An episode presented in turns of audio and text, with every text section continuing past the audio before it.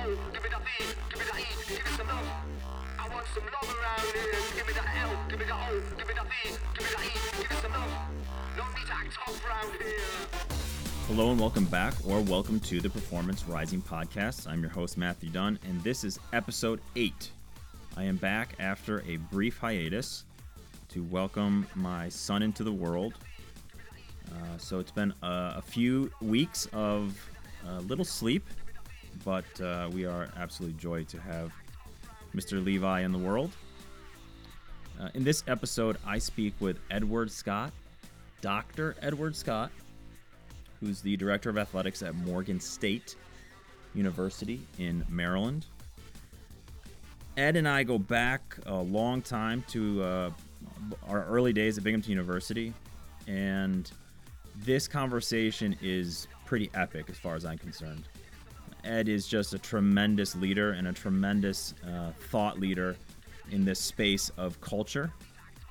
And I hope you really enjoy hearing him outline what he brought to Morgan State and how his years in higher education has prepared him for that role.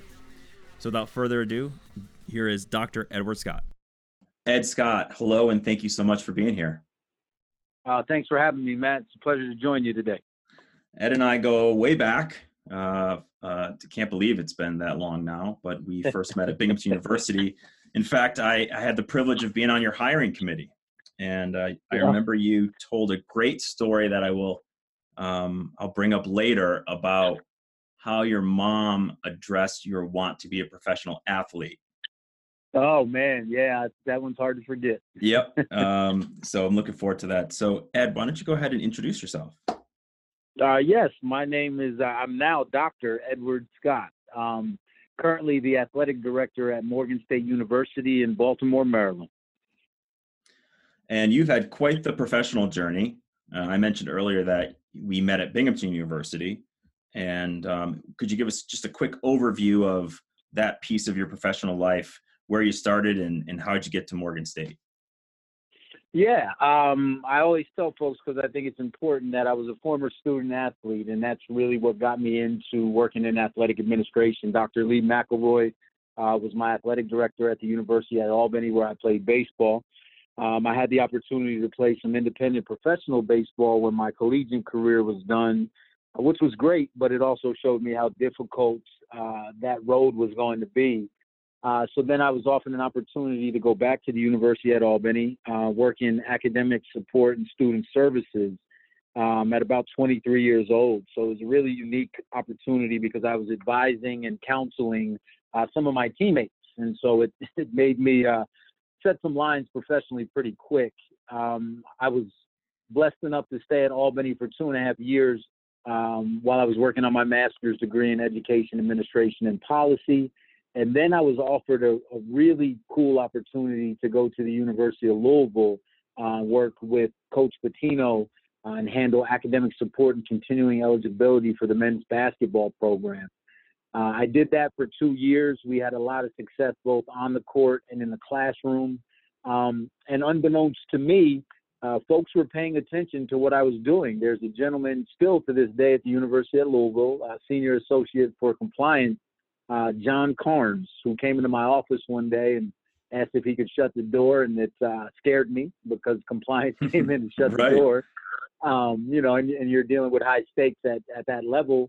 And he said to me, "There's a job at at uh, Binghamton University back in New York that I think you'd be a great fit for." And at the time, I was 28 years old, and uh, he told me it was an associate AD position overseeing uh, academics and student services at Binghamton and I, my first response to him was, "I'm not sure I'm ready for that." And his his response back to me was, "Yes, you are." Uh, and I've already given them your name. Uh, the gentleman Jim Norris is expecting your phone call. Wow. So um, so it, it was it was really cool the way it worked out. John is from Binghamton, had worked with Jim before. Um, so it, everything at Binghamton materialized really, really quickly. Uh, I went up for an interview. The next week, I was offered the job. So within two weeks from talking to John Carnes, I had went up, interviewed, been offered a job, accepted, and was planning to move to Binghamton.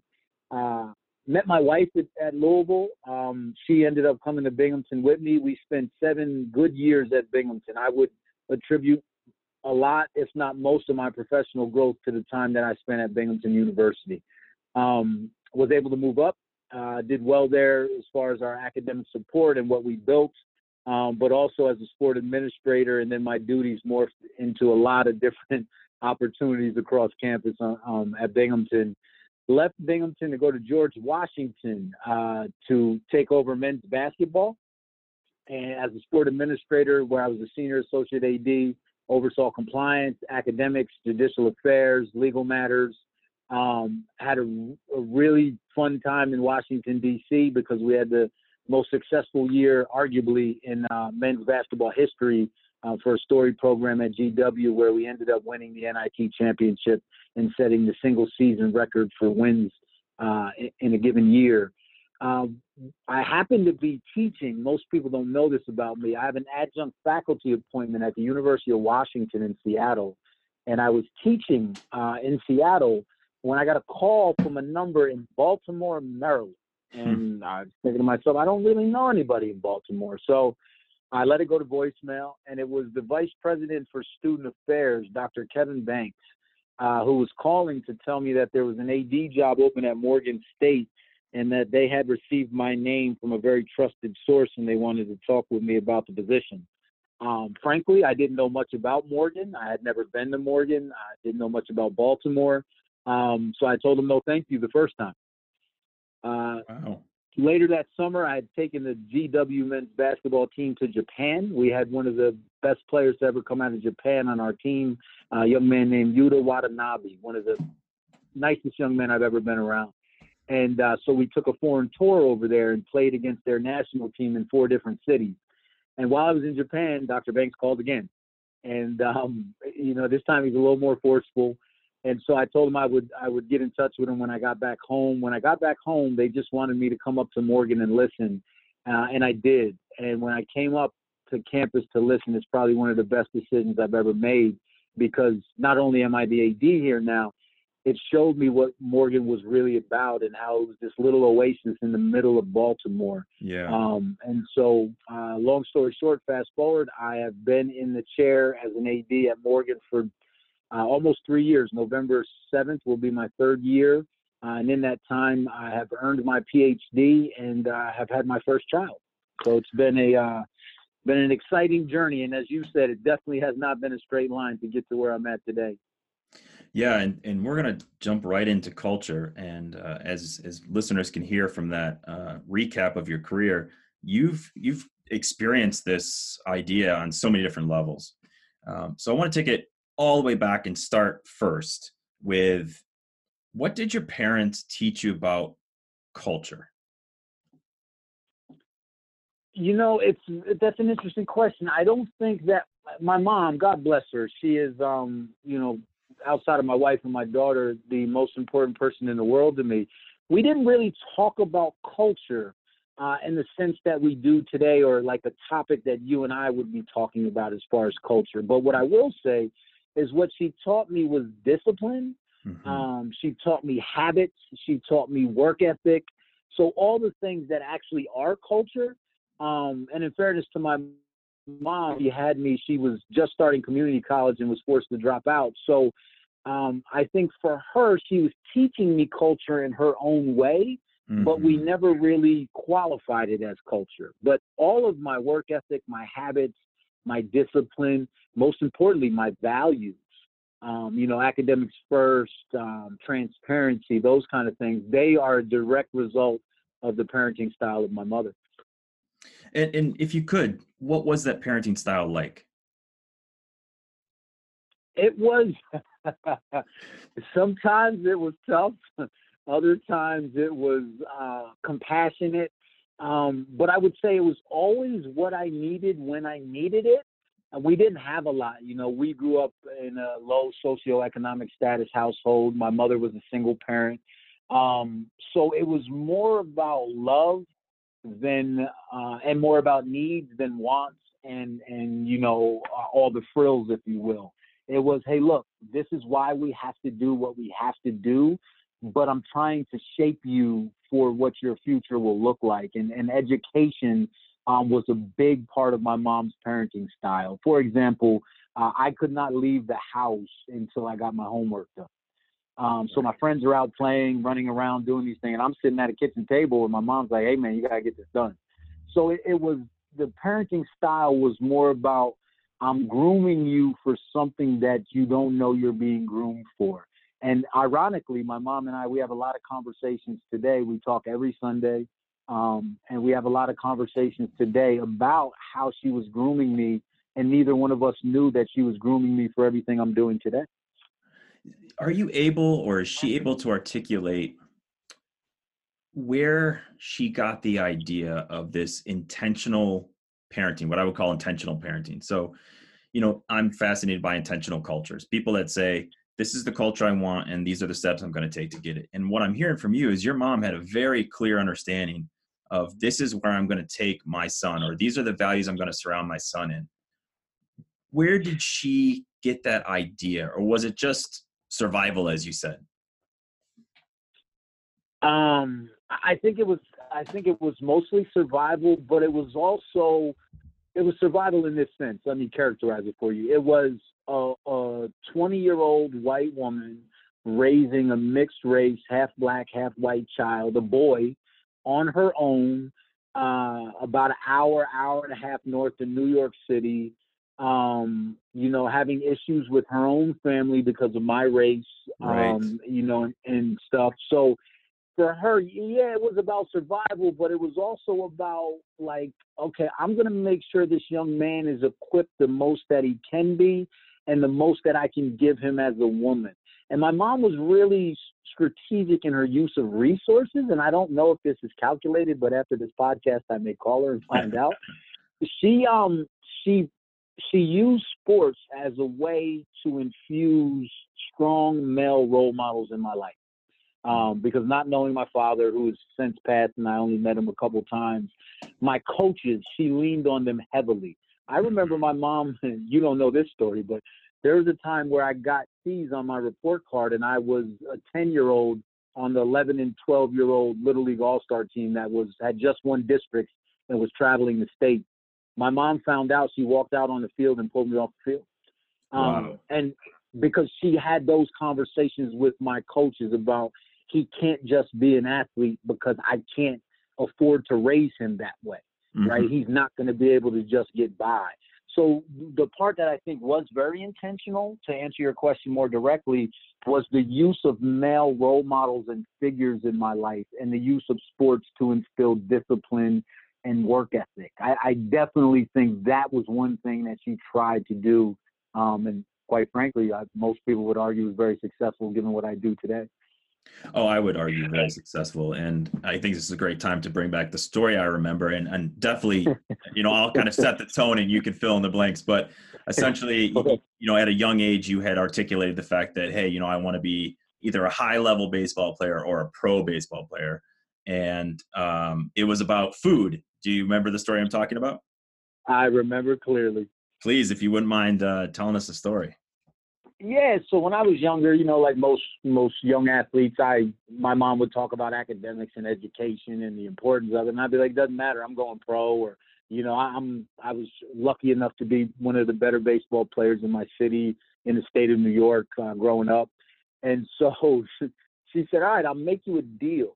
I want you to understand how hard it is to feed your family as a professional athlete. And so um, she said, you know, based on the way you play, how successful you are is how well your family will eat. And uh, I couldn't cook at the time. This started probably, and this is going to sound so cruel when I say this to the general public, but it probably started about nine or 10 years old and it carried on all the way through. Um, through high school and luckily in the college I was able to take care of myself a little better. But the story goes like this. She said, How many at bats do you get in an average baseball game? And I said, I get on average about four at bats. She said, Okay.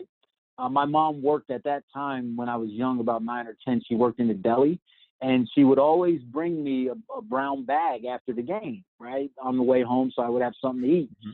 And she said, I'll make you this deal. You get four at bats in a game. So every game, I will bring you after the game, I will bring you a, a turkey sub, I will bring you a bag of chips, I will bring you a drink, and I will bring you a, a dessert. Most likely it was a cookie because I, I love cookies. And uh, she said, so those will will equal to your four at bats. She said, depending on how you play that day is what you get to eat as that bat. And me being a knucklehead and, and uh, conceited at that time, not nearly as humble as I am today, I'll take that bet. Well, little did I know that bet was going to run for my entire Babe Ruth all the way through high school. So there were some days where I would go 0 for 4, and she'd be like, I'm going to give this sandwich to your friend Checksfield, uh, who went to college with me. Or I'm going to give this cookie to, you know, your first baseman. So there were some nights, man, where I went 0 for 4 and I came home hungry. And Yeah. she, and, and I know it, it hurt her, but she knew that it was a way to get me to understand the severity of what I was trying to get into. Um, and she knew also as I got a little bit older, I could boil pasta Right. and I could cook a hot dog. So she knew I wasn't going to not eat, but she held strong on that for, for that period of time. And it really shaped me, you know, to the person I am today because I now know that my daughter is going to eat based on how I perform. Um, Mhm. you know, and, and so, uh, I, I luckily I'm in a position financially and, and educationally where I won't have to do the same to my daughter. Um, but I will I will find something similar and I will figure out a way to use it. so that's something that stayed with you. I mean, this this is a value that I hear that you want to take forward with your own child. Is that correct? Oh, absolutely. I mean, Mhm. there there's no doubt about it. You you know, my mom always used to tell me if you work hard and do the right things, things will work out in your favor. And I would get frustrated when they didn't, right? If I didn't have a good game or uh, what whatever it would be. If if I wasn't starting right away in college, I came in as a pitcher and I wanted to hit, and I was really frustrated that that I couldn't. They wouldn't let me hit right away. And so what she said to me was, keep working just keep working and slow down. And she has this thing still to this day, Matt. She says it to me. She goes, slow down. And she knows that I want instant gratification, much Yeah. like many of our student athletes today. But she's smart enough to know that if I slow down, I'll come up with a plan. And the one thing that she's instilled in me is that work ethic where I'm not going to be outworked. So if I put the right plan of action in place and I match that with the work ethic, usually things work out in, in the way that I would like them to. You know, if I peel this back a little bit and take it into psychology, what I hear is that she was really driving at a growth mindset, that it was not about results per se, it was about effort.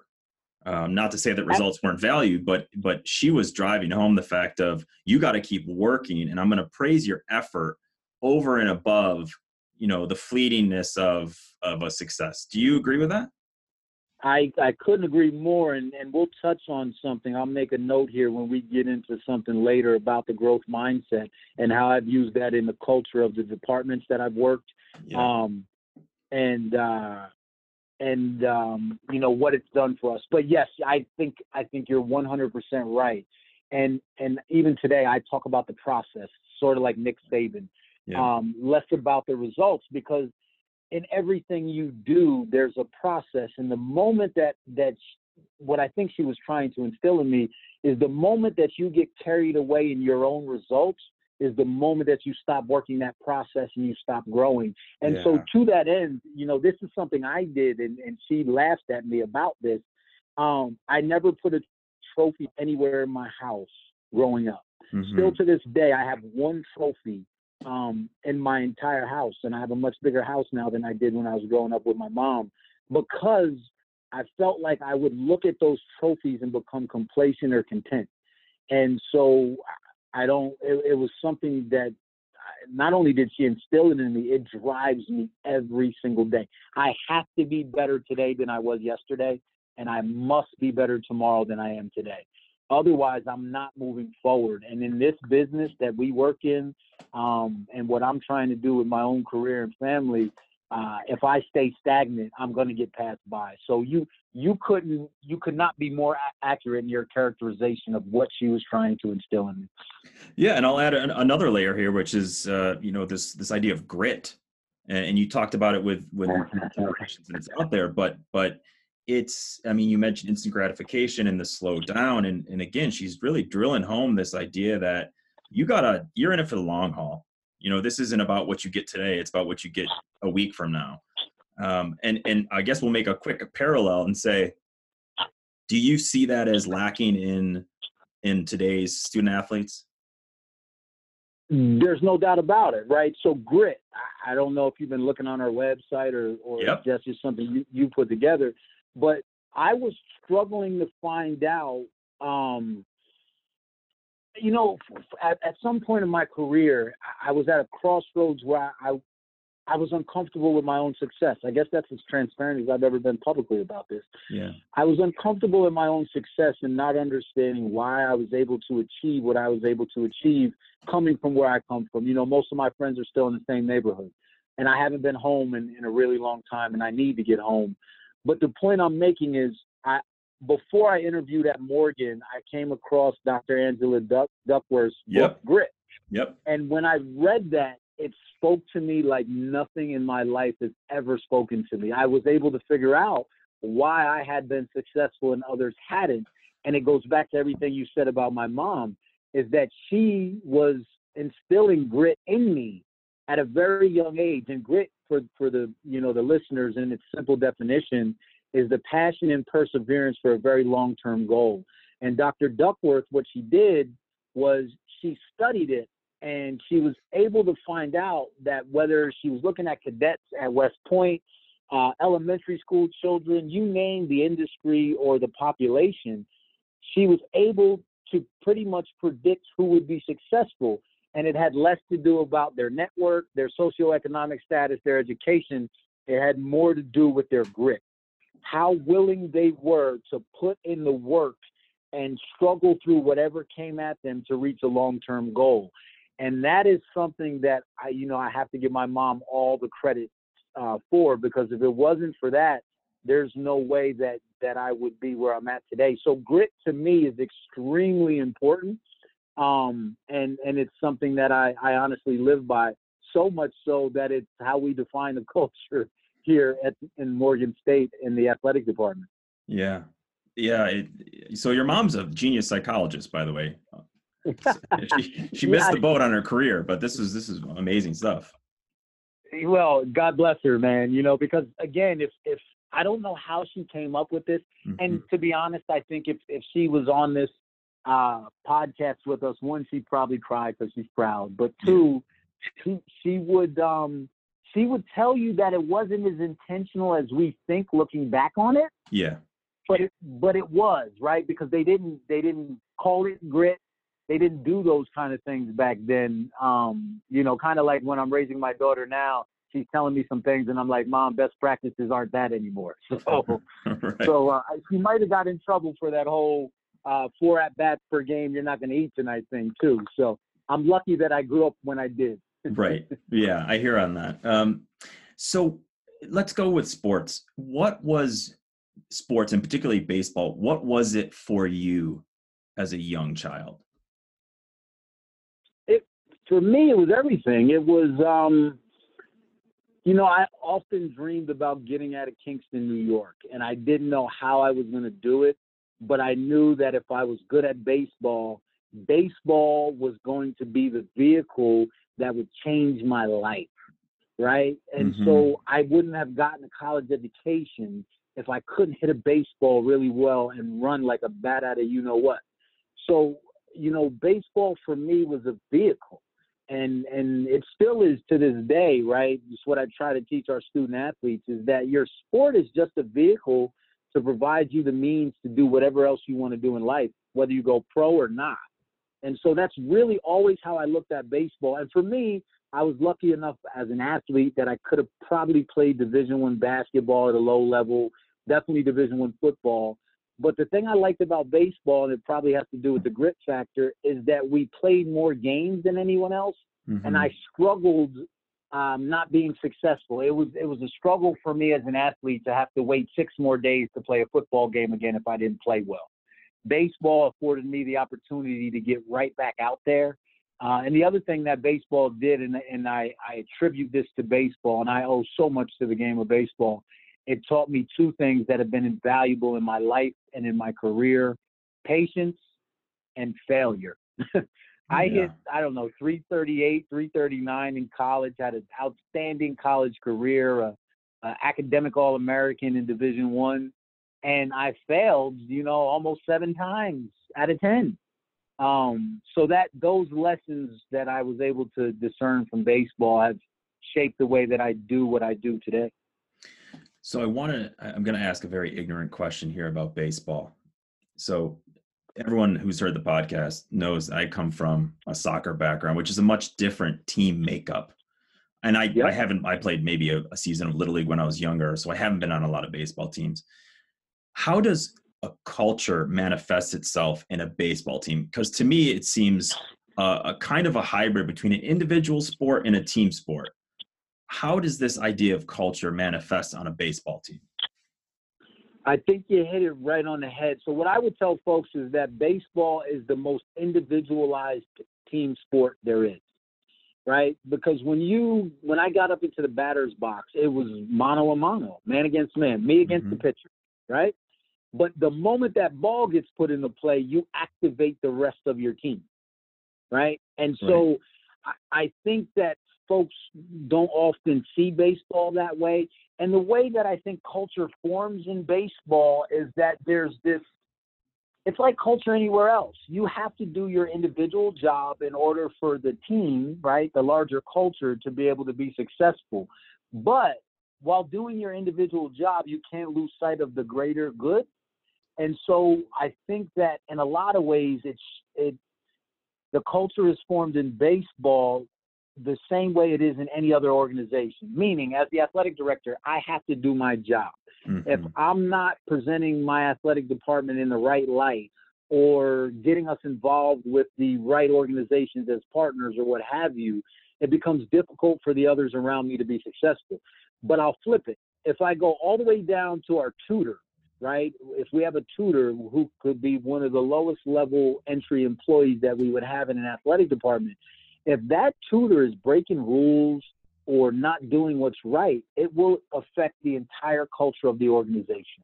Yeah. Right. So it could be any individual from the AD who is arguably the most powerful, along with your, your high profile coaches, all the way down to the lowest level employee.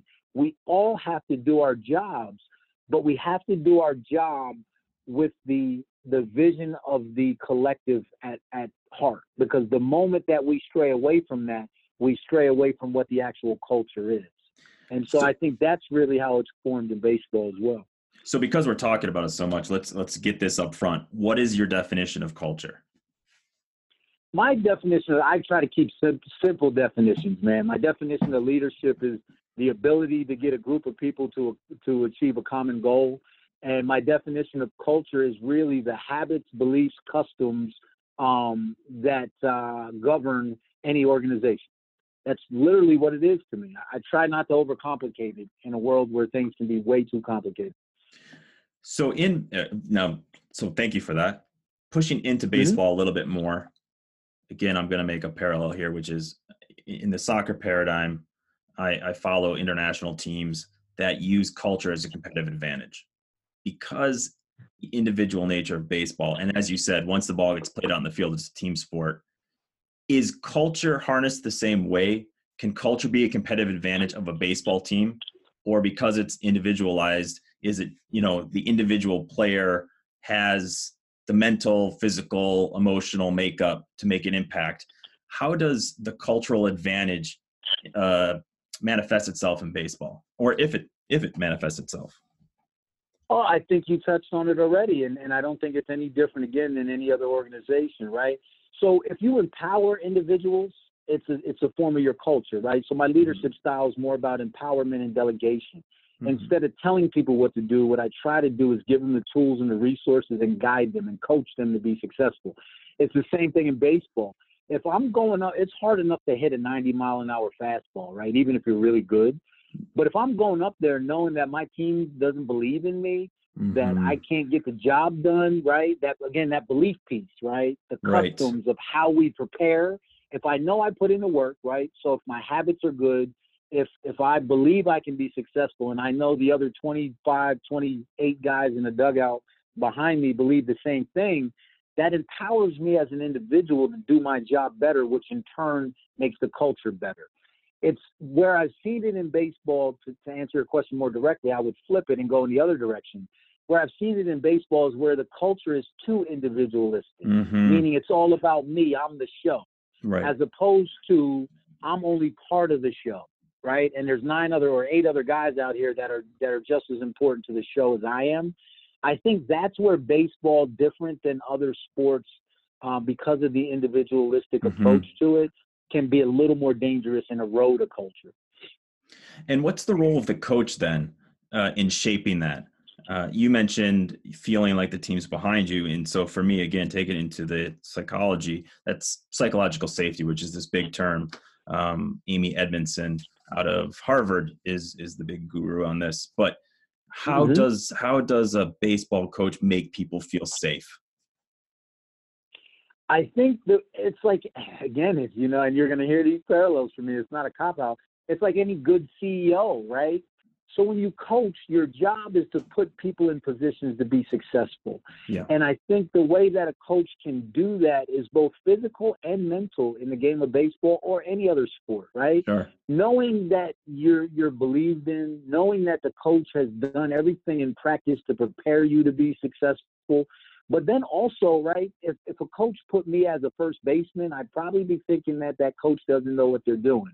When we got guys on the team that are a little bit bigger, can probably hit the ball a little bit further, and might not have the same defensive abilities that I do.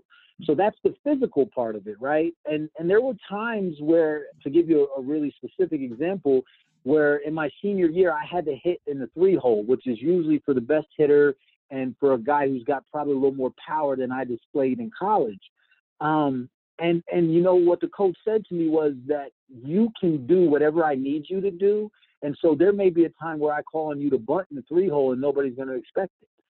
And so what he did was again he empowered me to say, okay, I may not be a traditional three hole hitter, but I have all the skills and abilities that I need to be a really good three hole hitter. And I remember it at the end, toward the end of the year, he came to me and he said, "You did pretty damn good hitting in that three hole, kid." And I Mhm. thought about it and I was like, he knew something about me and about the culture that he was trying to form and the vision what he had for our organization, i.e. the baseball team, that I didn't understand at that time. Because again, his job as the coach slash CEO is to I give this analogy to our people.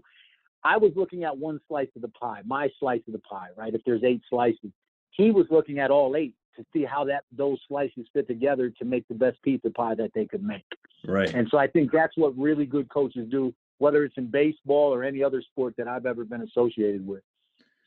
Ed, you're uh, you're laying out some gems here, and I'm going to ask a little bit of forgiveness because there's so much about Morgan State that I want to know. I'm going to have to. I want to respect your time, but I'm going to have to fast forward a little bit, if, with your permission. And that's to say, um, because I would love to hear about all the other experiences, but you know, in the sake of time, I would like to go to Morgan State, and and that is to say, Morgan State, you are hired.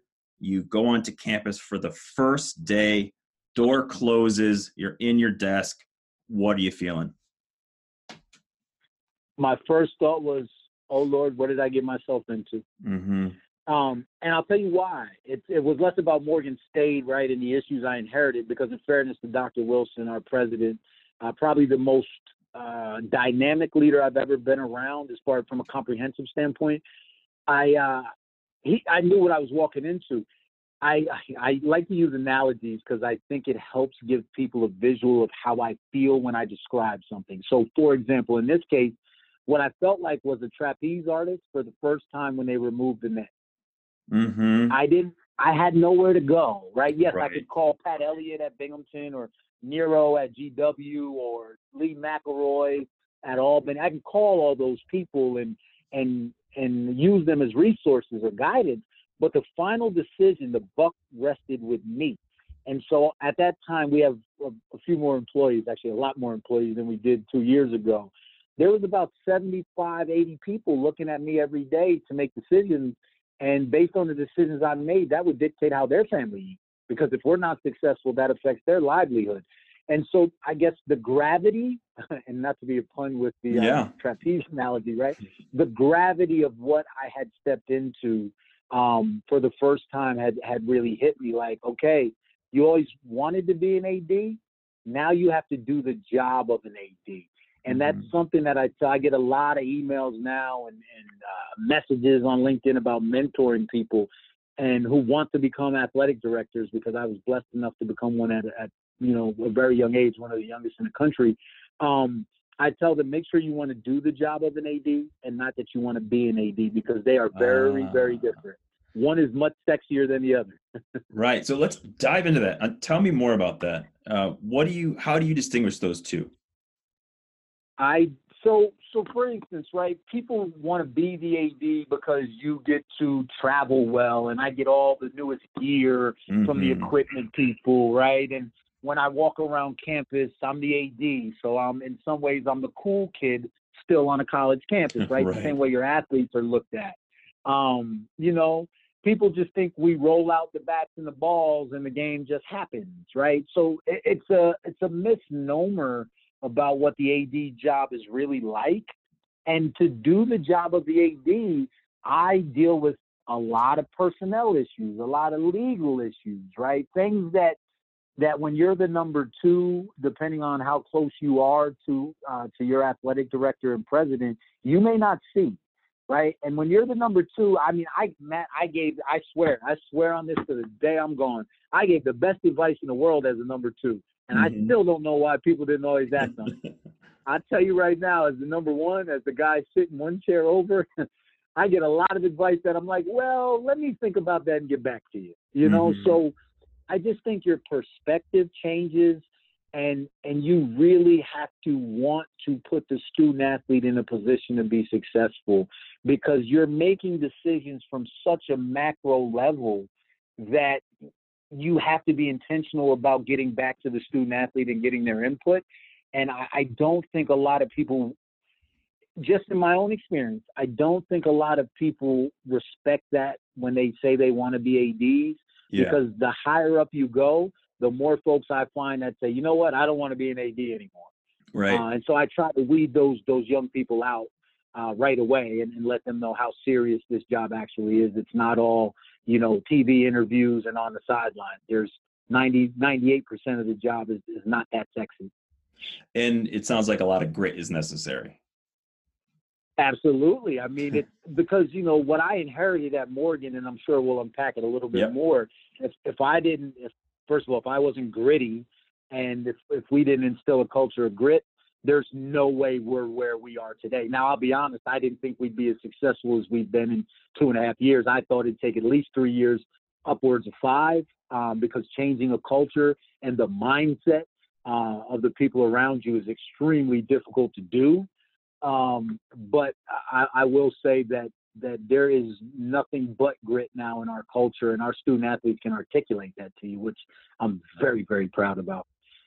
As you should be, and you're exactly right. We're going to unpack that um, much more. I want to just take a little step back because um, if you could explain to people what Morgan State is as a historically black university and how that that culture now we're we're kind of the the uh, the space between small c culture and big c culture is, is going to get blurred here but what what is that feel like compared to non hbcus that you've worked at You know, it's it's really interesting. So all of my experience up until Morgan has been at uh, what's called TWI or PWI, traditionally white institutions or predominantly white institutions. I'll even back up a little bit further.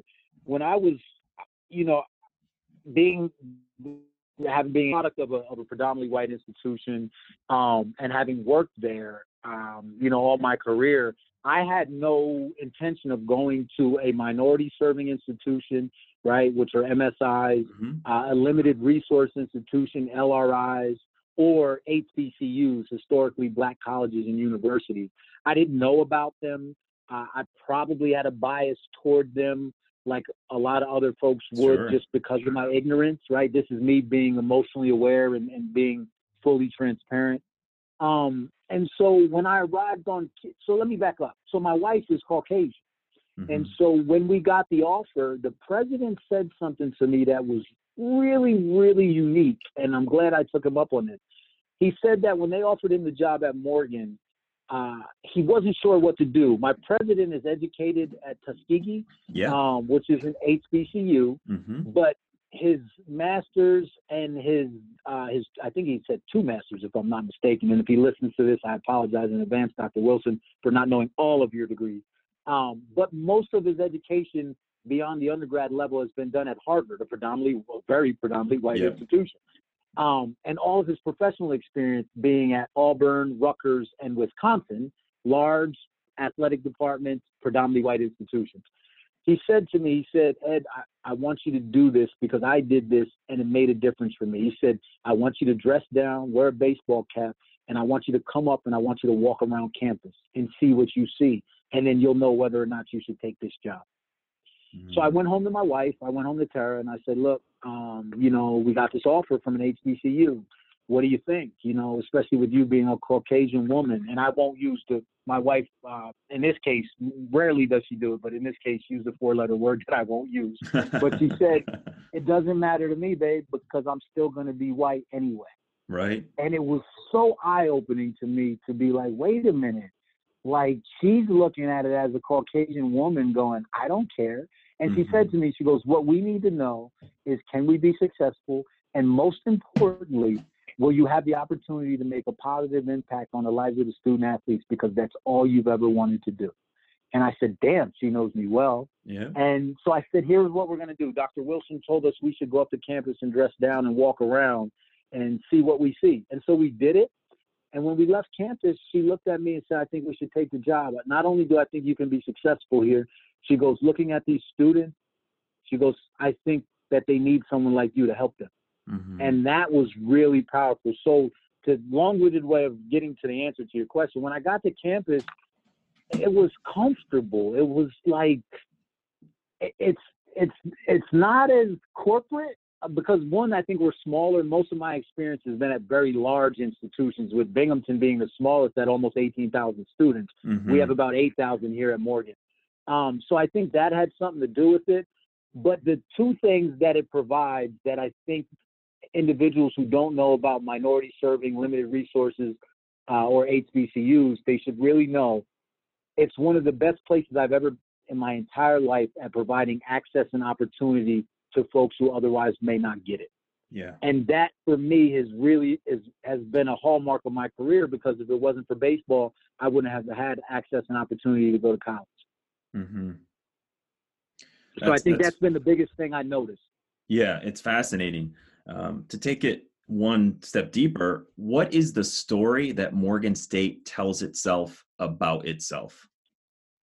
Yeah, that's a great question. I've never heard it phrased that way before. I like that. I may I may repurpose that and use it myself. Thanks. Please. Um, so we say at Morgan, Harvard does some things better than us, and so does Stanford. But we do some things better than Harvard and better than Stanford. Hmm right? So, and and to put some some you know uh, illustration behind that, if you will, we in the state of Maryland we graduate more African American engineers than any other college in the state of Maryland, and we're in the top ten in the United States of America. Think about that. There's a That's shortage incredible. of diverse engineer of diverse engineers, right? Yeah. But we produce more than almost any other school in the country, right? And we only have 8,000 students. So when we look at what we do well, we do certain things really well, and we know what that is, and we stay true to that. Our business school was started in, in, by Earl Graves. It bears Mhm. his name, right? One of the best business um, men in the country at his time, and one of the best professors of business. Um, so that is a phenomenal uh, opportunity for students. We partnered with Google um, and and we have an Intel and, and some other HBCUs, and we have what they call HBCU West. We Wow. send students out for a year long internship with Google and Intel, and they take classes at Stanford. I mean, I would have never known that. One of the things that we do, and we do this better than any HBCU in the country, and the numbers bear it, we have more Fulbright scholars than any minority serving or HBCU institution in, in the country that I'm aware of. That's incredible. We have something like 149 Fulbright scholars, you know? So this is the thing athletically that we do. We did better and we're working on getting better now. And I know Tyrone Wheatley, my football coach, will be extremely proud that I'm saying this. us in Grambling have the most NFL Hall of Famers out of any HBCUs. Most people would know this. Morgan State has more NFL Hall of Famers than the University of Maryland, College Park does. Mhm. plays in the Big Ten. So, Yeah. so there are some things that we do really, really well, and I think it starts with providing access and opportunity, and then making sure through that access and opportunity that we're churning out some really, really productive members of society.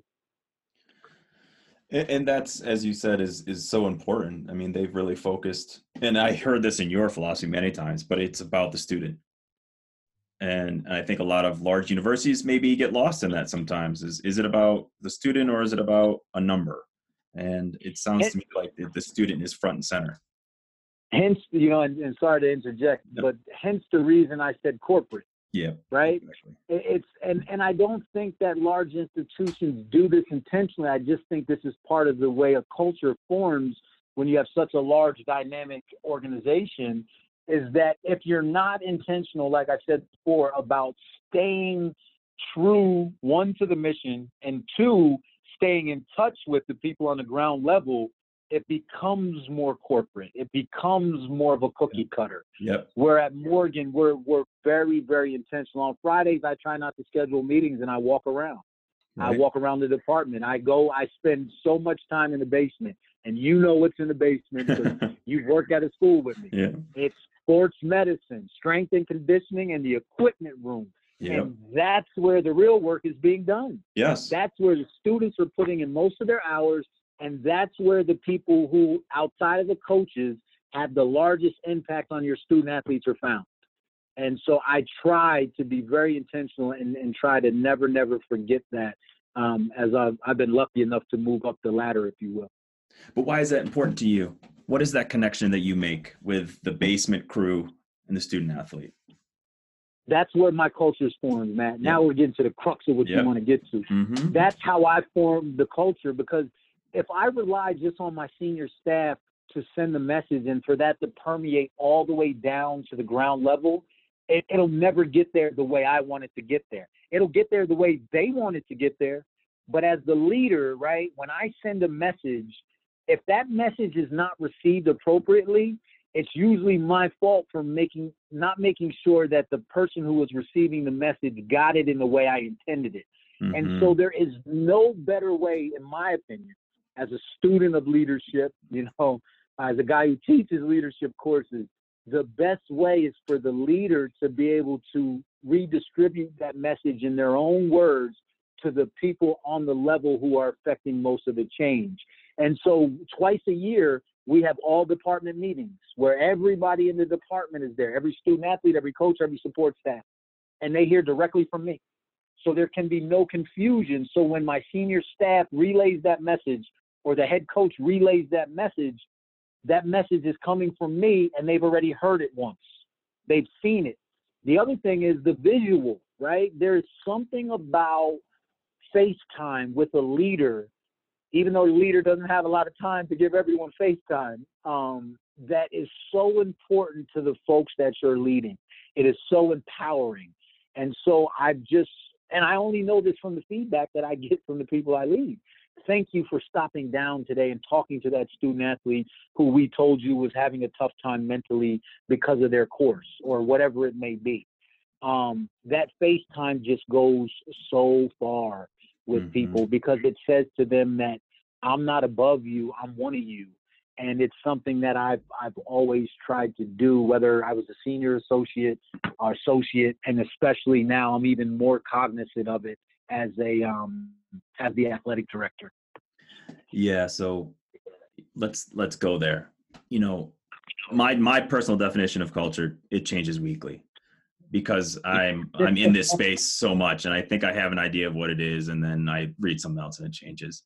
But what I do know is a large part of culture is storytelling. Uh, that is Yeah. throughout human history. Storytelling is absolutely vital to any civilization as it holds memory, it talks about the future, and it talks about the present. So, Mm. focusing on storytelling, I read your bio and what I know now, since you've been there, things like you've secured $900,000 from the Mhm. NCAA Accelerating Academic Success Program. You have improved facilities across the board. You have Mhm. doubled corporate sponsorships, Yeah, so- almost tripled. all oh, tripled corporate sponsorships. So I'm s- I see the story now. What was the story that the Morgan State Athletics told itself about itself when you arrived? So I- I will answer that question in a different way. I don't know, and I Mhm. didn't care. Okay. Um, and it, it sounds kind of coarse or, or you know, No, not at all. a little rough, but this is why. I so what most folks don't know is uh, I was recommended to Morgan by an associate director of the NCAA enforcement staff. Uh, Morgan hired me because they were facing a major infractions case, and over the course of my career, I had built a specific skill set in crisis management, uh, NCAA enforcement, um, you know, those kind of things. And so uh, when I came in, I knew that the culture, I, I'm a transformational leader, right? So wherever I'm going, I'm going to a place that needs to be transformed or will be transformed hmm because I'm, I'm not very transactional in my approach. Um, and so when I came into Morgan, what I knew was that if I spent too much time worrying about what story they were telling themselves or what the culture was like, that I was going to struggle to move it forward. So what I did, and I did this intentionally, and I learned this at Binghamton.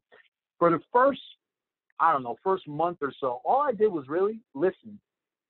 You know, when I got to Binghamton, I was younger and I tried to push my agenda too fast, and I think it set the culture back a little bit.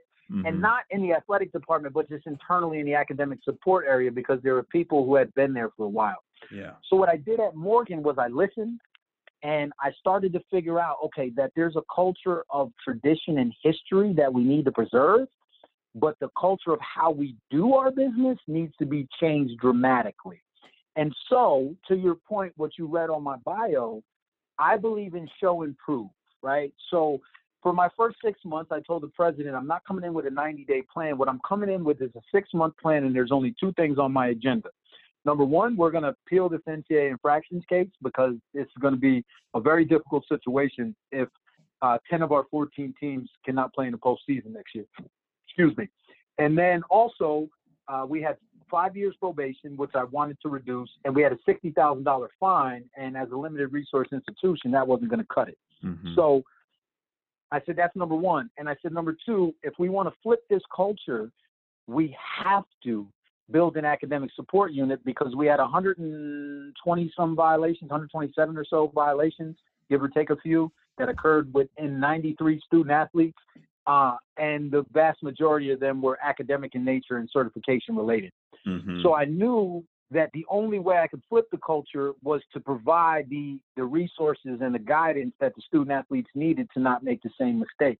So I went after the grant for the ASP. Morgan had applied two years in a row uh, before I arrived and was denied. And so we were lucky enough when I got here uh, to to receive that grant, eight hundred eighty-seven thousand, I think to be exact. And then um, we appealed the major infractions case and I was able to get seven of the ten teams off of the postseason ban. I still marvel at that. That's Uh, incredible. we reduced we reduced the probation from five years to four, and we reduced the fine from sixty thousand to nineteen. And so, if you want to talk about changing culture, that showed everybody right away that it was going to be a very different Morgan State athletic department than they were used to. And it started with the major infractions case. They weren't sure whether they should appeal. And so, what I explained to the president, our general counsel, and to our board of regents is if you keep treating yourself like a limited resource institution and an HBCU, that's how the NCAA is going to treat you. Mm. I don't know what that is because I don't come from that. So what I'm going to do is I'm going to go in like I would at a predominantly white institution, and I'm going to fight like hell for Morgan because that's the institution I serve. And if we do that, I think we could be successful. Now, they had the foresight to believe in me to be able to do that. But when we did it and we came back, everyone looked and said, okay, this guy knows what he's doing. So it became a lot easier to move the culture forward because I had already showed folks in six months that I was able to do two things that they were not able to do before my arrival. And so it lent a, a, a level of credibility to the transformation that I wanted to have happen. That I don't think we would be as successful as fast as we had been if I wasn't able to do those two things to try to flip, uh, flip the culture right away. Yeah. So here's here's what I'm thinking. I'm going to stumble through this question because it's processing right now. When you're hired, I understand the boat's sinking. So they need you to come in, plug the holes, start bailing water. That in and of Mhm. itself is a cultural moment, right? We are in crisis and we need to get out of crisis. I can also understand how many leaders, I've experienced it, can get stuck in that crisis management. How were you how were you able to form a vision past that while simultaneously bailing water? So you're you're actually bailing water and you're about to redesign the boat. And I'm I guess it's a very clumsy question, I know, but I'm wondering how that how those two things lived inside your head. I, you know, it's it's not a clumsy question. I actually think it's a good question that more leaders who have gone through crisis management type situations and then continue to transform the culture should be asked. I think you can do both on parallel tracks, right? And I talk often uh, with our staff about parallel tracks because the question you asked is really how do you get out of one mindset into the other? Yes. And the key to doing that is having two different mindsets at the same time. So getting out of the crisis was something we knew we had to do, but getting out of the crisis itself is not good enough.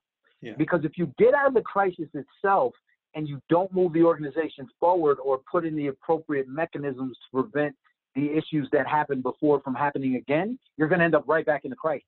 Mhm. So what we did was the first six months was about okay. As I tell people, they said, "Well, you built a great foundation at Morgan." I said, "No, I'm building the foundation now. What I did in the first six months is I filled in the sinkhole. Right? Mhm. we literally we filled in a sinkhole to be able to build the foundation. And you talk about storytelling, and I love your definition of culture because you can see how many in one hour how many stories I tell Yeah. right? So that's literally how we looked at it, though. We said, all right, the, the crisis is the sinkhole, right? The crisis is not flat ground. Everybody can walk on flat ground. But if you're walking and all of a sudden there's a sinkhole and you don't see it, you're going to fall in it. So that was the crisis. Once we filled that in, then we started to build the pieces of the foundation to, to make it successful. And I had a very clear plan, and we're still executing it, right? So Mhm. first was to uh, procure the money to get the resources for academic support. So now we had one counselor when I got here for 300 student athletes. You know how that's not going to work, Yeah, especially yeah. One with football. You know as good as anybody. So we now have four counselors and a learning specialist, right? So now that culture is, is completely different because the resources that are provided to the student athletes change. We did that through the grant. Then what we started to do was shore up compliance and rules education across campus because I'm a firm believer that culture is built from the inside out. yes. You can look at some organizations from the outside and be like, wow, that is a great organization. I'd love to work there. And then you get there and you're like, oh my God, this is the worst place I've ever been in my life because the, the internal culture is that poor. But it's the brand on the outside that makes it look a lot prettier than it is. And so what we, we talk about here at Morgan is okay, what are what does our internal organs look like? That being strength and conditioning, sports medicine, compliance, academic support. That's the lifeblood of our body. And once we're able to build that and get that right, then we can add the other things. And so, you know, I'll, uh, just a quick example. When I hired Coach Wheatley and, and Coach Broadus from who we worked with at Binghamton, Mhm. um, people ask them, and I, it's funny when I sit with them in interviews and they're like, or at the press conference, why Morgan? And they consistently, both of them talk about the infrastructure that we built here in athletics, you know? And they've all, they've both been at much larger schools with way more resources, but they understand how important the infrastructure is. And so that's allowed us to go out and attract a level of talent in coaching and in staff members that we would not have been able to attract. And in turn, by going outside and attracting that talent, right? Not only African American males, but I've hired more Caucasian individuals in our department than anyone in the history of Morgan Athletics. It's allowed our culture to change and to continue to develop because these folks are bringing things to the table with them. We're much more inclusive. We were diverse before, but now I would argue we're inclusive because we have a lot of different folks at the table with different education, experience. I'm not just talking race and gender. Yep. I'm talking about everything. And so when we put that all together, we can give our student athletes a better experience because of that. When you talk about hiring coaches, you you make me think so much about this question that I'm so fortunate to be asking you, which is it's very easy to hire a coach who wins because you can see it on a paper. You know, I, I got a national championship, I got rings on my fingers. What do you look for in terms of character? How do you measure that? Something that you can't just, you know, record on a piece of paper when they're shooting free throws. What do you look for in character when you're hiring coaches? You know, I that is the number one question I get, and I get it because Wheatley and Broadus come from different experiences. Mm-hmm. But the thing about them is they're they're more common than anybody knows. Mhm. Their values, Matt. I hire based on values. Yeah. I I assume anyone that I'm bringing to campus or you know the airport to interview or wherever I'm doing a clandestine interview, I assume off the bat that if they make it to the final three or five, that they have the skill set to do the job. That's not what I'm looking for because I'm not going to waste their time or my time. You know, because when you it's like dating, man. When you're hiring a head coach of a, yep, a high profile, exactly. excuse me, of a high profile sport. I mean, there's a lot of time and attention that goes into these things. So, like, I'll give you an example with Wheatley. The first hour, and I told him this. I said, Coach Wheatley, you know, this is Ed Scott, the AD at Morgan. He was, oh my God, it's uh, thanks for the call. You know, I'm excited to talk with you. He had no idea I was calling. Um, and I told him right up front. I said, Coach, I was hesitant to call you because I'm concerned you're an NFL guy, right? How is that going to translate to Morgan? And then Matt, we went into this conversation that lasted two hours. Our very first conversation. The first hour, we didn't even mention the word football. I mean, it was amazing, right? He told Yeah. me about his kids and his family and his experience at at Michigan, coming from Inkster, and you know how he came from this small town right next to Detroit, and you know his ability to play football is is giving him all these opportunities for his family, and it became very clear to me that he was in a place in his life where he was looking to give back. The money was not going to be the issue for him, right? He really wanted to be a head coach, and and you know he had something to prove. Um, so I look first and foremost for values. I, I'm blessed that both of these guys have been married to the same woman. They have uh, families. You know, they just are good role models for our young men. Um, but the other thing that I look for is fit for the institution. They both have something to prove the same way I did when I became an AD. I came up through academics. I was hired at 36 years old. I think myself and Martin Jarmond, uh, who's at Boston College, a friend of mine, we were the two youngest uh, African American athletic directors in the country at the time. Um, and and so I I wanted to prove to folks that I could do this. I came from academics. I can run it. Uh, I can take a, a program and turn it around. Coach Wheatley wanted to prove to everybody just because I was a really good football player, one of the best all time in college, and, and a hell of an NFL player, that I can still coach football. And I think because of his size and you know and, and his his uh, demeanor at, at sometimes he's misread. He's a he's just a, a really good dude. And then Kevin Broadus ran into a tough situation in Binghamton that frankly was not handled all that well uh, by the institution. Uh, I know that you know having been there, and, and no no disparaging marks against Binghamton because I have my PhD from there. I love Binghamton. Uh, it's a phenomenal institution. I just think they grew faster than they were ready for, and Yeah. and Broadus, um, you know, was a byproduct of that, and, and and so on. But Broadus, he says it all the time. One, as a head coach, you don't often get a second chance, but as an African American head coach, you Mhm. really don't get a second chance.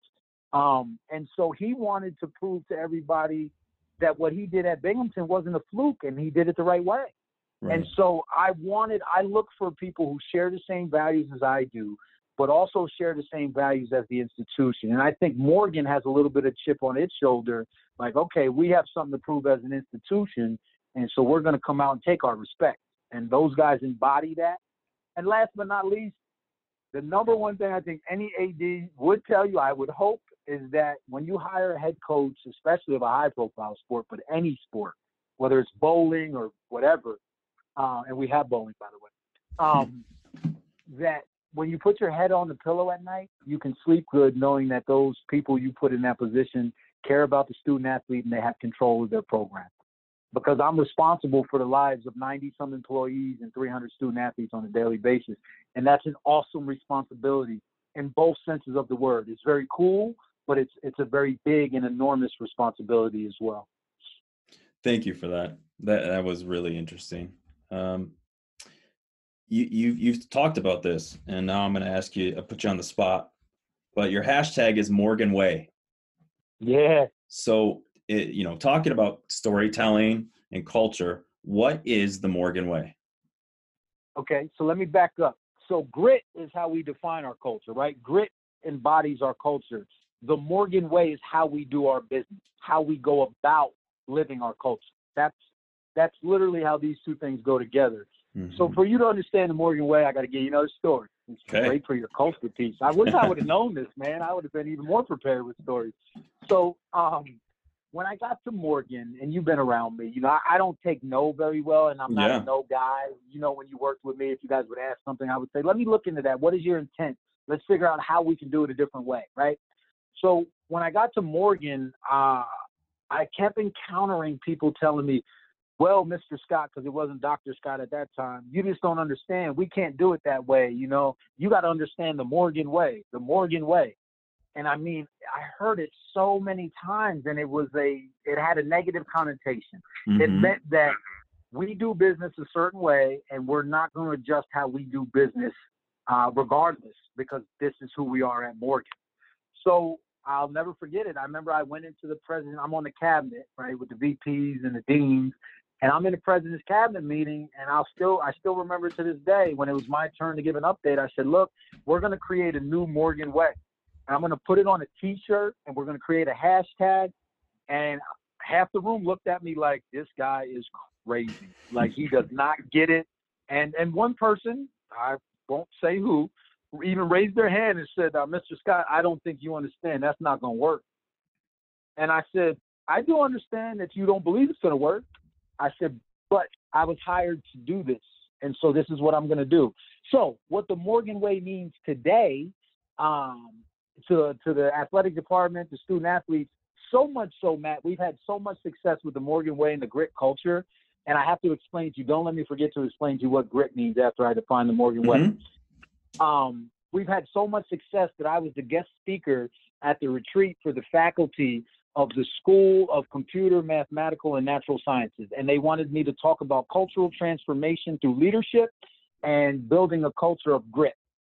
That's what they wanted me to do. The faculty wanted me to talk about. That's incredible. I mean, I was, it was it was like the coolest thing ever. And and the byproduct of that was not only did we have a great discussion about culture and and what we've done in the athletic department, I created ambassadors and allies across the campus who now know more about athletics than they ever knew.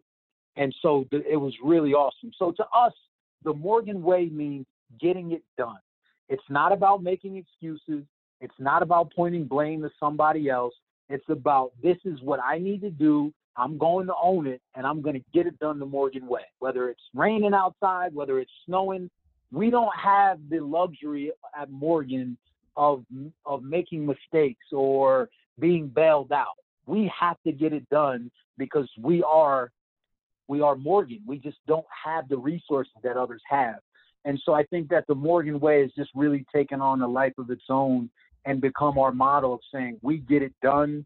We get it done through work ethic. Um, we get it done through through being creative. But at the end of the day, there are no excuses. We're not going to point the finger or pass the buck to somebody else. We're going to own it and we're going to get the damn thing done and we're going to do it the Morgan way And you know the genius of this ed is that you have reframed a story and i think that's the real genius here is that you've taken a story that was traditionally negative and you reframed it into something really powerful. And one of the frameworks i use when thinking about culture is why what how. Uh, so why being the values how being the mission statement i'm sorry what being the mission statement and how being the behaviors. And so, if I'm hearing you correctly, the grit is really like the mission statement, but the Morgan way is the behaviors. Yes, it is, right? Because when you talk about culture, it's such an abstract form, even for two highly educated guys like us, right? We can talk about it on so many levels. Yeah. But when you're dealing with 18 to 22 year old people, um, you, you got to simplify it, right? Yep. There's so many com- competing things going on in their life in a, in a daily, uh, on a daily basis, especially now with all the technology and the social media.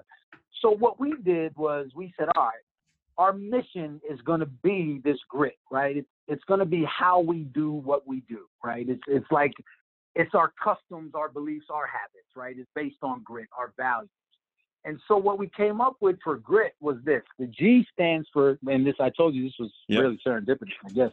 The G stands for growth, right? Literally, we say we have to be better today than we were yesterday. We have to be better tomorrow than we are today. Because the moment we stop growing is the moment we die as an organization, right? So that's what the G stands for. The R stands for resiliency, right? And what that means is that we have to keep fighting through because most of our students come from low socioeconomic status backgrounds. Uh, a, a large number, if not the majority of our students here at Morgan, especially our student athletes, are first generation college students. So they're going to encounter some difficulty and some resistance that they've never seen before, but they can't give up, right? They can't quit. Um, and then the I stands for integrity. We've had some major issues, fractions issues, and some other issues here at Morgan. APR, namely, we had when I got here, we had eight teams out of 14 that were below a 930. I had never seen anything like that in my career.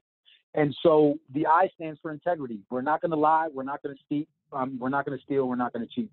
We're not going to cut corners. We are going to do it the right way. When people aren't looking, we're committed to that because we know what our integrity is, and our integrity is something we can never hide from.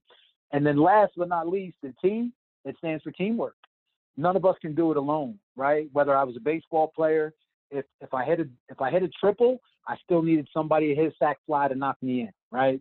Same way when we look at our student athletes, quarterback can throw a great pass, but if the wide receiver drops it, we don't score a touchdown, right? So we that's literally how we define grit. So our culture is based on grit, but grit stands for each value that makes up our culture, right? Mhm. So we're about growing, we're about being resilient. We do everything with integrity, and we can't do it alone.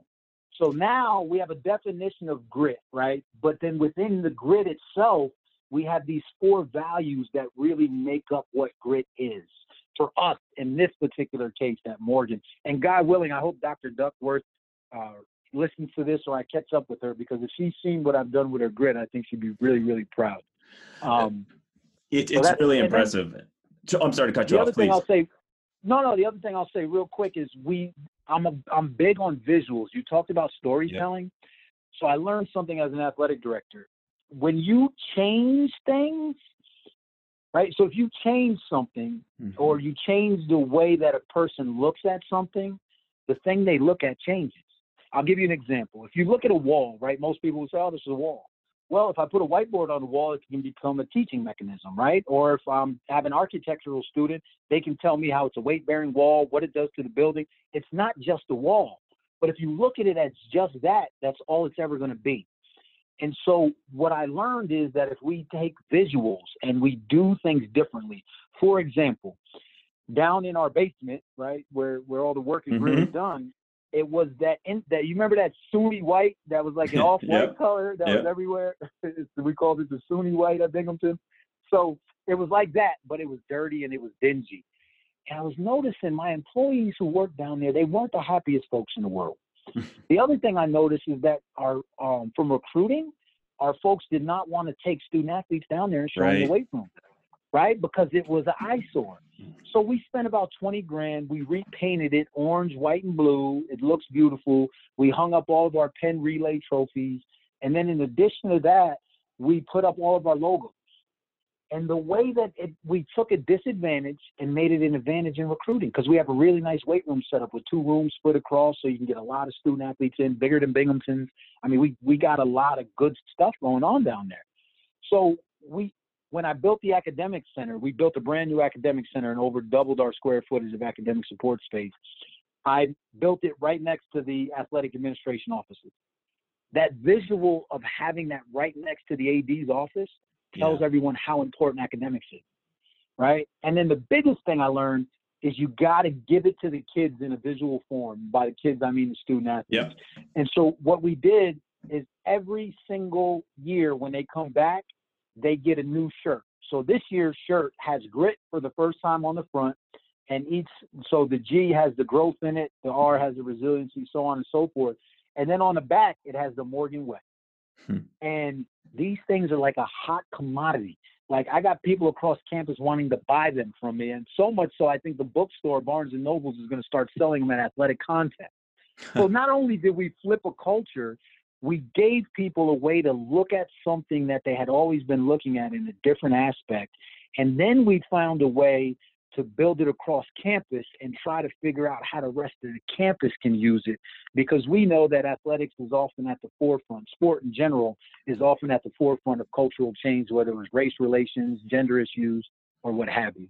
So sorry about that long monologue but i really wanted you you and, and your listeners to get a, a really good feel of, of what we're doing here and, and how we went about doing that No, I feel so fortunate to have heard that. Thank you. And what you touch on here, uh, you know, when you were talking about bringing this idea to the greater campus, you know, I've always said that um, religious institutions and military academies have an advantage in culture. And because Mhm. they have a permeated culture that everyone, when you walk in the door, it's the price of admission, right? You know that this is who we are, you have an identity, Yep. and you have a way of doing things. If you don't have those dynamics, then you have to create it. And it's it's difficult. And honestly, most non-religious, non-military schools uh, don't have a at least a codified campus-wide culture. They might have it informally, and certainly might have it in athletics. But what you're what you're really getting at here is the power of having a central identity that can be expressed in the marching band, in the choirs, in the football team, across the board. That is who we are. That's the Morgan way. and you hit that right on the head. It's so so much so that I, I think what a lot of people don't realize is what you said about having the built-in culture about military and religious institutions or organizations, right? The rest of us, especially in a in any school of higher education, there's competing interests, right? Yep. They want students for money. Uh, they schools want to graduate students, right, for prestige. I want student athletes because I want to win games and, and I want to produce productive members of society. So how do you, as the leader of an organization, get everybody on the same page? And most Right. people do it by putting their values on the website or their Yep. strategic plan. And my issue with that is if if you don't live it, it's not part of your culture. So you can you can uh, you know profess what your values are. You can profess what your your you know your strategic plan is. But I would argue that 90% of the organizations I belong to don't actually live those out. So it goes all the way back to the beginning of our conversation when you talked about my mom. When I focus and what we do here at Morgan, when we focus on the process, the end result will be what we want it to be. If we do it through growth, resiliency, integrity, teamwork, there is no other option but to live the Morgan way. Right. Wow, that's really powerful. And we're at we're coming to the end. I have some quick hit questions if you um, still have some time. Um, Sure do. And uh, so, first of all, you've been very generous, and this has been an incredible conversation. I I'm curious, what do you see as the next evolution of your athletic department culture? What's the next step? Uh, we need to we need to win some more championships, and and I don't mean that you know to to be like every other athletic director. Yeah. I think now the infrastructure is so strong. We've won a couple championships in tennis, um, so folks can see that you can do it academically and athletically because men's and women's tennis also have the highest GPAs. Yep. Um, and then uh, the external piece. Now I'm I'm really focused on building the external arm, right? So we have one person in our external shop who does almost everything. But I have my deputy AD. She was eating at Fleming's last night. Um, you know, great steakhouse down in the Inner Harbor. She's got them locked in now. They want to be a corporate sponsor. You know, so we we we need to build an external unit because we need to tell our story better on the external side, and we need to procure some more resources because where we're moving as an athletic department, we're going to need those. So the the next iteration will be really the external focus because the infrastructure is uh, is strong and sturdy. That's amazing. And um, here are some quick hits for you. So, thank you for all of that. What are you curious about? Hmm. I'm curious about human development. I'm always a student of, of watching and, and trying to figure out how people learn and grow. Um, you know, I became an athletic director for two reasons, and I'll be very brief. Number one is because I enjoy watching. I get, you know, intrinsically, I just enjoy watching people, um, you know, actualize their goals and their abilities. Whether, you know, as a young athletic director, there's a lot of my staff who are older than me, so it doesn't matter about age, race, or any of that. I just get off intrinsically on that. And the second thing is, um, I love to compete. I think through competition, you learn so much about somebody. And so for me, I'm just, I'm very curious about human nature, how we interact and how we develop and grow. What is something that you failed at? Hmm, something that I failed at. Well, making to the major leagues. I mean, that's obvious. But um, no, I, I, think I fail every day. You know, I, I can tell you this morning, I wanted to get to the gym by a certain time, and I wanted to uh, make sure that I had fed the baby girl and put her down, and, and little Tia did not want to cooperate. So no. I failed at being a, a dad this morning to get to the gym on time. But I don't know. I don't look at it as I don't look, you know, and I explained this to you before, not as much as success and failure. Um, but but I think I think one of the places I would like to would like to have done better um, I would like to have stabilized our football program sooner than I did. Mm-hmm. I think I had done those young men a disservice. We're on before I got here. There was a lot of coach turnover, and we had two coaches, two interim coaches when I first got here. And I, spent a lot of time talking to those young men about how I could be better for them. So that's one area that I think I could have done better at. What do you wish all leaders knew about culture? That it's like a, a living organism. It's like a baby that you have to feed, you have to clothe, you have to provide shelter for, and at the moment you turn your back on it, it can make a decision that you regret. And so you have to keep your hands on it. You have to nurture it at all costs um, because culture never stops shaping and being formed. And the moment you stop doing that is the moment that it won't be the culture that you want. If different, what do you wish all student athletes knew about culture? that they are the ones who really who really build the culture.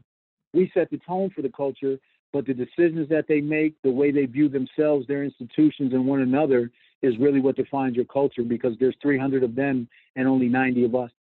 And so at the end of the day, they're the ones who are going to drive the culture for the good or for the bad.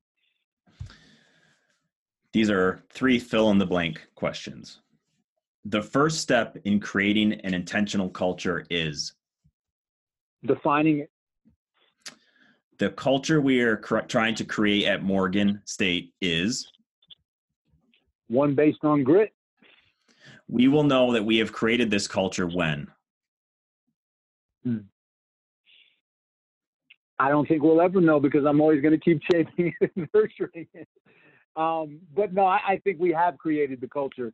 And I think you know it as an athletic leader when campus looks to you to help the rest of campus form that type of culture. So it's there, but now we have to sustain it and refine it. Dr. Edward Scott, thank you so much for doing this. Well, soon to be Dr. Matthew Dunn. It is an absolute pleasure. One, uh, to talk about such, I would argue, such an important topic, but on a personal note, just have a really cool conversation with a long time friend want some love around here. Give me the L, give me the O, give me the V, give me the give me some love. No need to act tough around here. Thank you for listening to this episode of the Performance Rising Podcast. If you liked what you heard, you can find all the information about the podcast at performancerising.org. And be sure to check out the Instagram page at performance underscore rising.